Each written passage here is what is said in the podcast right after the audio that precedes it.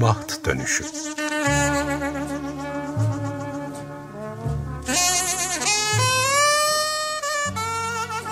Kısa öykü okumaları ve büyüme biçimleri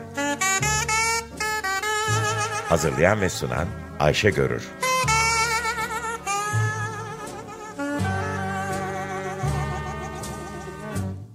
Merhabalar, Baht Dönüşü'nün Açık Radyo'daki sanırım 21. programına hoş geldiniz.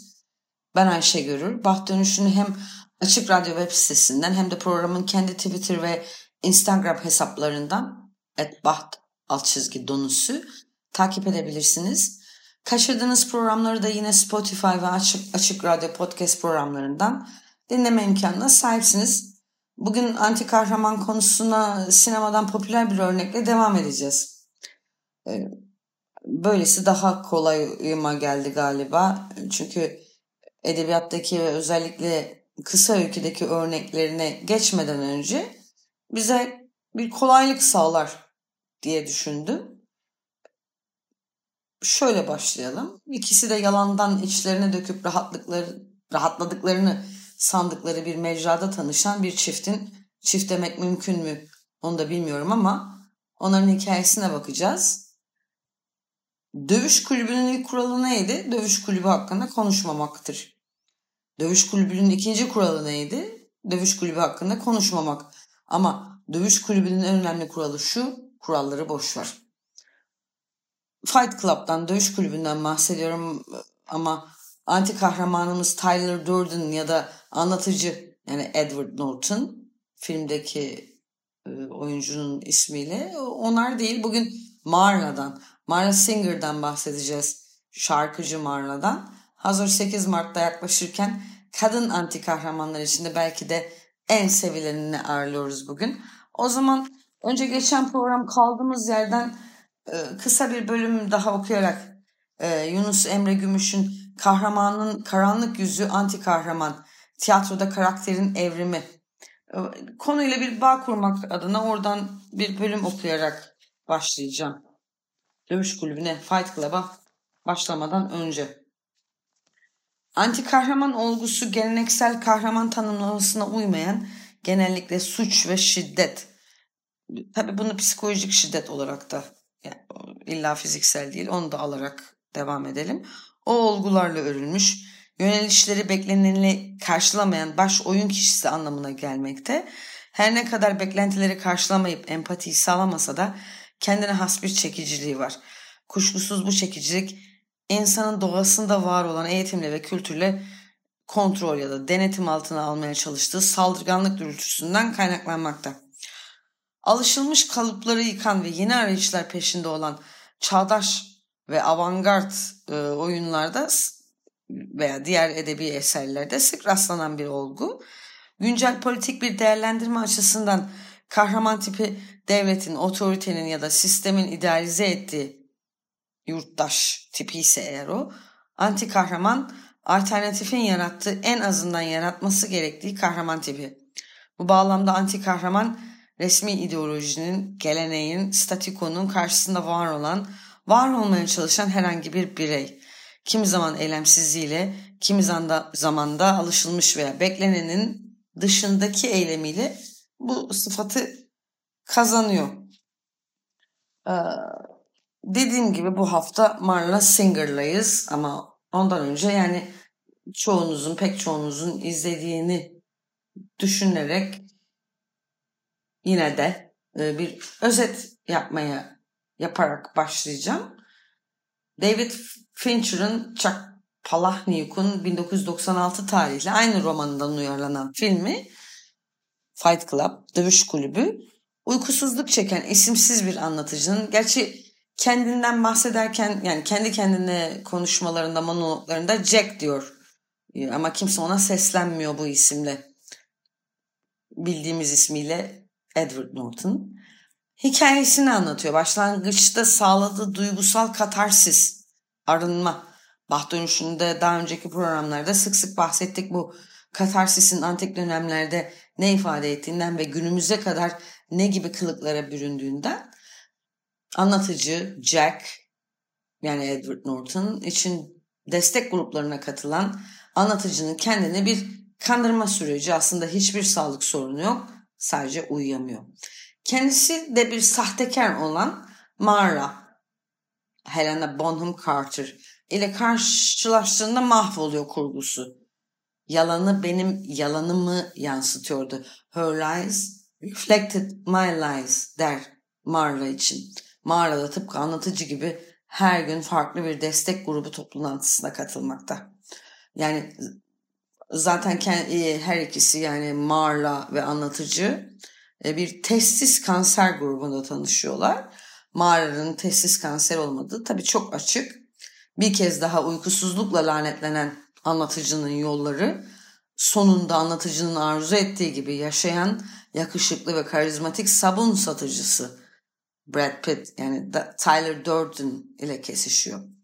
Anlatıcı dairesi patladıktan sonra Tyler'dan yardım istiyor ve Tyler ona mümkün olduğu kadar sert vurması şartıyla onu yanına almayı kabul ediyor. Tyler yani spoiler verdiğimi düşünmüyorum pek çok izleyicinin daha doğrusu dinleyicinin bildiği gibi anlatıcının alter egosu. Yani yok. Aslında yok. Bu etkileşim giderek ikisi arasındaki etkileşim giderek topluma karşı yıkıcı eylemlere dönüşen dövüş kulübüne dönüşüyor.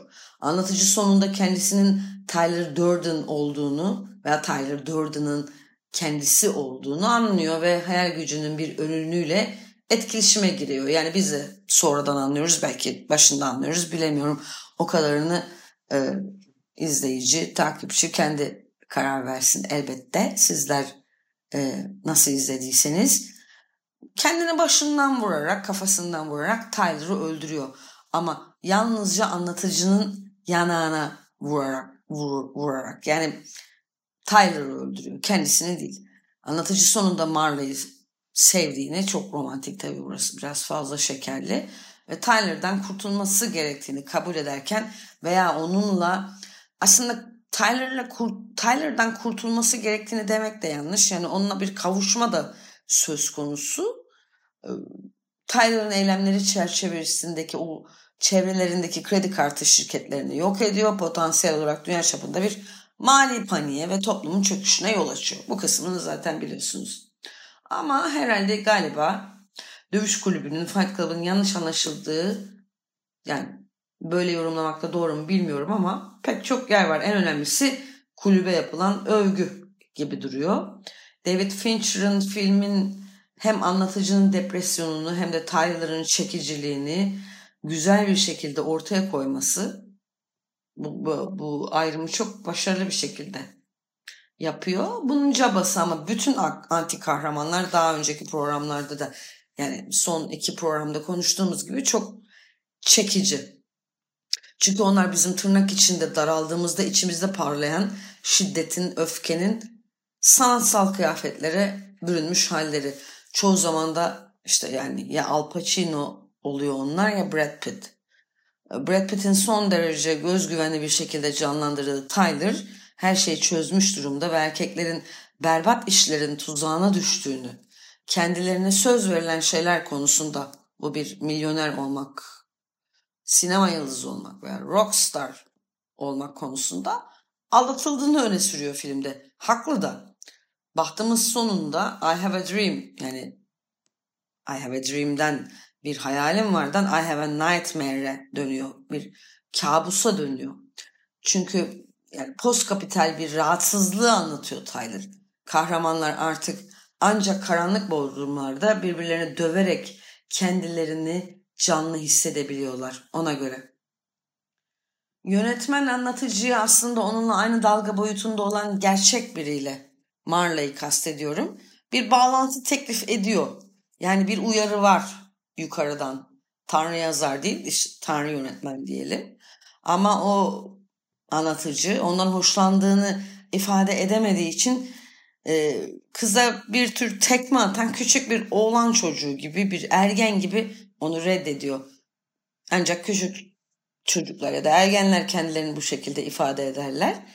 E, bunun yerine bir bir grup olgunlaşmamış adamın özel bir kulüpte birbirlerine vurması ve kendi zamanlarında isyan bayrağı altında dünyaya şakalar yapmaları gibi çocuksu bir dürtüye geri dönüyorlar. Yani tam bir psikolojik anlamda tam bir regresyon havası. Tyler ve dostlarının eylemlerine göz yummakla onları kınamak arasındaki farkı anlam anlayamayan böyle yorumlanıyor daha çok. Ee, ben de biraz öyle düşünüyorum. Bazı izleyiciler e, yani bu, bu konuda biraz e, eleştiriler var. Tyler'a ilk eleştiriler geldiği için onu manyak bir tarikat lideri olarak görmek yerine nereye giderse gitsin onu takip etmemiz gerekiyor. Yani izleyici olarak da buraya çekiliyoruz. Toplumu tamamen yıkmak, böylece hayatınızın, hayatımızın, hayatlarımızın geri kalanında bize yetecek bir çift deri pantolona sahip olmak biraz ergenlik düzeyinde dünyayı değiştirme hayali elbette. Ee, bu gerçek bir çözüm değil. Gerçek gerçekçi değil. Ve Tyler'ın da bir çözümü yok aslında. O sadece şiddeti, kaosu ve kendi kendini yok etmeyi öneriyor. Ve buna bilgelik diyor. Yani kendi kendini yok etmeyi önerme kısmı kendi içinde irdelenebilir ama buna bilgelik demek tabii biraz saçma. Dövüş kulübü dünyadaki mücadelelere yanıt sunmuyor aslında ancak bir eleştiri getiriyor. Buna buradan bakmakta fayda olduğunu düşünüyorum.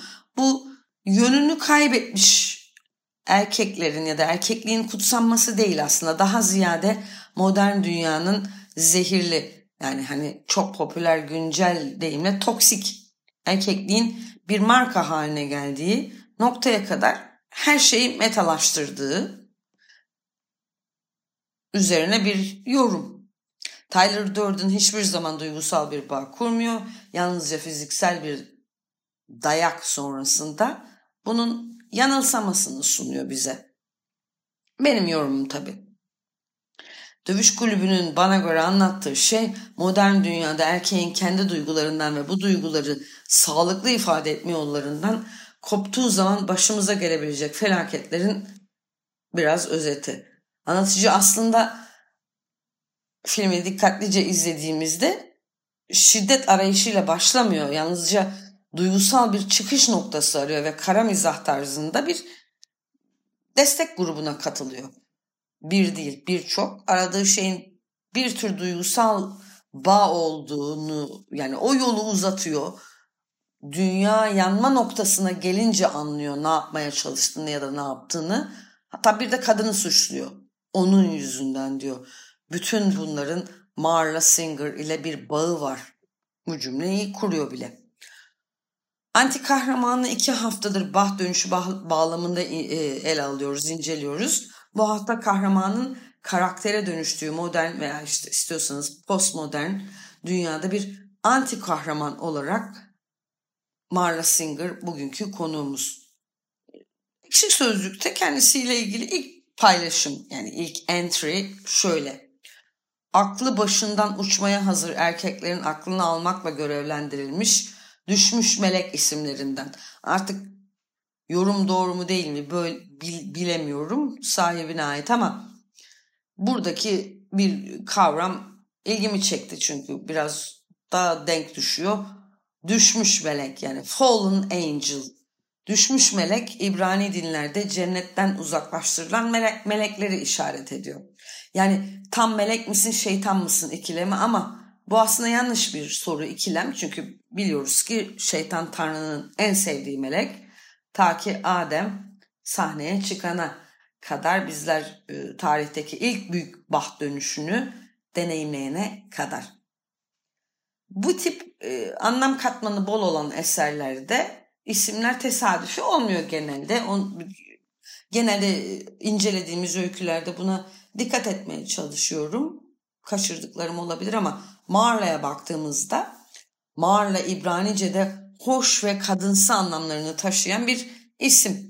Deniz damlası, deniz yıldızı, ışığın çocuğu, acı, isyan, acı denizi veya sevgili gibi birçok anlamla ilişkilendiriliyor. Bir de Marla Mesih'in, İsa Mesih'in dirilişinden sonra ilk kez göründüğü kişi, kadın. Yani Mary Magdalene. Buradan türeyen Merlin isminin bir tür kısaltması. Yani Mecdelli Meryem veya Magdalalı Meryem. O da bir anti kahraman sayılır bence. Ee, kısaca bahsetmek gerekirse İsrail'de fahişelik yaptığı gerekçesiyle taşlanan Mecdelli Meryem'e İsa yardım ediyor. İsa kadını linç etmek için toplanan kalabalığa günahsız olan ilk taşı atsın diyor. Ve bunun üzerine öfkeli kalabalık dağılıyor. İsa figürü de aslında çok başarılı bir anti kahraman ya da ben artık terslik çıkaran, uyumsuz herkesi birer anti kahraman gibi görmeye başladım. Sonuç programdır. Bir de aklıma şu geldi. Fincher yani tesadüfü görmemiş olabilir mi? Gözünden kaçmamıştır. Dolayısıyla bunu bilinçli yaptı gibime geliyor. Fincher Singer yani Marla Singer Fincher bize hep Marla'yı işaret ediyor. Beyin tümörünü. Beyin tümörü derken anlatıcı yani Norton Edward Norton e, Marla'yı şöyle tanımlıyor. Damağınızdaki küçük çizik ancak onu yalamayı bırakırsan iyileşebilirsin ama bunu yapamazsın. Beyin tümörü diyor bir yerde Marla için. Marla Singer sanırım yani mutsuzluğa rağmen bir tür tatlılığı seçmesi. Sugary, şekerli anlamında bir tatlılığı kastetmiyorum ama daha çok başa çıkılmaz bir sevecenlik. Kimseyi kale almayan, vurdum duymaz havası ve kimseyi pek de sallamayan cesareti sebebiyle çok seviliyor. Marla Singer sigarasını içerken, Marla Singer gözlerini devirirken, Marla Singer gözünde bir morlukla. Tüketim toplumu Marla'ya bir ev, yuva olamamış belli ki. Tıpkı kendi dosya dolabını dekore eden anlatıcı Edward Norton gibi bir türlü hayallerindeki eve ulaşamıyor. Marla Singer pikaresk bir romanda bizzat kendi evini aramakta. Pikaresk roman ne demek? Kısaca İspanyolca picaro kelimesinden türetilmiş alt sınıf, parasız, serseri ve gezgin kişilerin başlarından geçen olayların anlatıldığı romanlar. Ben çok beğeniyorum bu ikiliyi. Ee, zaten bir yerde Edward Norton yani anlatıcı Marla için The Big Tourist diyor. Yani büyük turist. Marla ilk kez Jack'in de dahil olduğu anlatıcının yani testis kanseri destek grubuna girdiğinde onu ilk kez orada görüyoruz. O andan itibaren Jack, anlatıcı Edward Norton onu aklından çıkaramıyor. Gölgesi kelimenin tam anlamıyla ve mecazi olarak anlatıcıyı her yerde takip ediyor. Jack yine uyuyamamaya başlıyor ve inisiyatifi ele alıyor. Çünkü o destek grupları iyileşmek onun için çok önemli. Ve bir kilisedeki kanser grubuna verilen mola sırasında Marla'ya yaklaşıyor ve dirseğinden tutarak onu gruplarda görmek istemediğini söylüyor. Marla I need this. Benim buna ihtiyacım var diye bağırıyor Marla'ya. Jack'in kafasında oynayan psikolojik dramlardan bağımsız olarak ikisi de sahtekar oldukları için anlatıcı Marla'yı kolundan yakalayıp sürüklüyor. Marla istenmiyor. Çünkü Marla sadece varlığıyla bile anlatıcıya sürekli sahtekarlığını hatırlatıyor. Biraz önce de söylemiştim. Şöyle diyor. Her lie reflected my lie. Onun yalanı benim yalanımı yansıtıyordu. İkisi anlaşıyorlar. İyileşme seanslarını paylaşıp görüşmeme kararı almış oluyorlar. Bundan sonra anlatıcı ve Tyler arasındaki hikayeyi izliyoruz uzun bir süre ta ki Marla Jack'i yani anlatıcıyı arayıp neden hiçbir destek grubuna katılmadığını sorana kadar. Konuşma anlatıcının yarıda kal bırakmasıyla kesiliyor fakat o fark etmeden elbette alter ego yani anlatıcının diğer yarısı Tyler, Brad Pitt devreye giriyor ve Marley ile anlatıcının yarım bıraktığı telefon konuşması Tyler ile devam ediyor. Çünkü anlatıcıya göre Marla'nın dengi Tyler, Brad Pitt. Yine Marla'nın hakkından ancak Tyler gelebilir. Marla anlatıcının kafasında Tyler'la olmak üzere ama aslında anlatıcının bizzat kendisiyle tabiri yerindeyse ateşli anlar yaşamaya başlıyor. Ancak anlatıcının kafası gelgitli olduğundan ateşli bir gecenin ardından Marla'ya ne işin var burada sen ne ara geldin gibi bakıyor bir takım sözler sarf ediyor. Yani oluyor bazen adam ya da cinsiyetçi olmayalım insanın diyelim hadi. Biri size seni sonsuza kadar seveceğim derken 24 saat sonra günlerin sayılı belki de ayağını denk al gibi sözlerle tırnak içinde genç bir e, ergen bir tabirle size haddini bildirmeye girişebiliyor. Oluyor böyle şeyler. Bildiriyor diyemeyeceğim haddini. Zira karşımızdaki kişi de Marla yani hani Feride değil. Sonuç olarak dövüş kulübü ikinci kişiliği, modern uygulu, uygarlığı yok etmekle tehdit eden bir çeşit terörist grup yaratan ve suçu da bir kadına yükleyen bir adamın hikayesi ve birdenbire tüm bunların silahların, bombaların işte kendi tabirleriyle devrimin e, Marla Singer adında bir kızla ilgisi olduğunu fark ediyorum diyor anlatıcı bir yer bir yerde son, sonda tabi Edward Norton. Sonda değil aslında başta ama hani akış öyle olduğu için dedim. Marla gerçek bir baş belası, dev bir anti kahraman.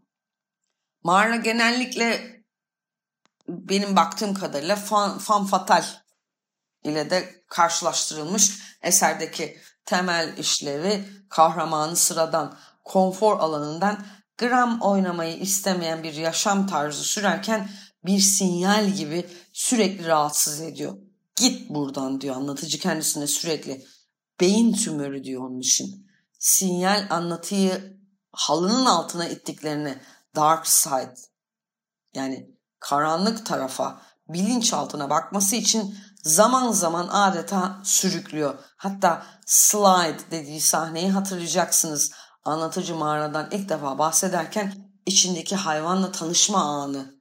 Aynı zamanda o terapi gruplarından birinde içindeki hayvan penguen beyninin derinliklerinden slide kaysana diyerek merhaba diyor. Sonra mağara çıka geliyor zaten. Marla biliyorsunuz anlatıcının direktifiyle bir süre ortadan kayboluyor. Direkt yani biz Tyler'la olan büyük hikayeye daha doğrusu uzun hikayeyi izliyoruz. Daha sonra o ve hikaye anlatıcı Marla'nın çoktan bir Tyler kızı haline gelmesiyle tekrar buluşuyor. Son derece nahoş bir yaşam tarzı sürmekte Marla. Uyuşturucu kullanıyor. Neredeyse kendine hiç bakmıyor. Hırsızlık yaparak hayatını kazanıyor. Yani gerçek bir anti kahraman. Ee, bu haftaki program için başka bir parça seçmiştim. Marla için seçmiştim. Vazgeçtim. Onu haftaya çalacağım galiba. Haftaya değil de bir sonraki programda. Bu program için Mike Patton'dan e, Ballad C3.3'yi seçtim. Fate No More'ın solisti Mike Patton son 20 yılın teknik açıdan en yetenekli çok yönlü ve etkili vokalistlerinden biri sayılıyor. Ben de çok beğeniyorum kendisini. Bir anti kahraman olarak da uygun olmakla birlikte bugünkü parçayı kendisine odaklanarak seçmedim. Oscar Wilde'ı düşünürken geldi parça aklıma. Marla'nın filmin büyük hikayesinde bir kenara e, itilmesi ama tabii ki çok büyük sonradan karşımıza da çıkıyor. Bu kısmı düşündüm. İstenmeyen mağara için bu part yani onu düşünerek aklıma geldi galiba. Tabii ki Oscar Wilde'da düşünür, düşünürken yani büyük anti kahraman edebiyatın e, hınzır yazarı ama e, şarkı belki popüler Türkçe çevirisiyle herkes öldürür sevdiğini olarak biliniyor ama aslında İngilizcesi Every man kills the thing he loves yani aslında her adam öldürür sevdiğini adı şiirinin bestesini dinleyeceğiz birazdan. Herhalde yani benim iddiam şu ki iddiam değil ki yani değil de yani öneri, öneri de değil. Şöyle düşünüyorum Oscar Wilde herhalde Everyman ile Everyone ayrımını bilecek kadar İngilizce biliyordu. Ee, dolayısıyla e, herkes öldürür sevdiğini yanlış bir çeviri. Everyman her adam öldürür sevdiğini e, şiir parçada olduğundan çok daha uzun, Türkçe'de olduğundan da e, sizin hepimizin bildiği kadarıyla ilgilenirseniz çok daha farklı yorumlara açık bir yapıya sahip bakmanızı tavsiye ederim. İki hafta sonra Marla ile devam edeceğiz. Bahtınız ve radyonuz açık olsun.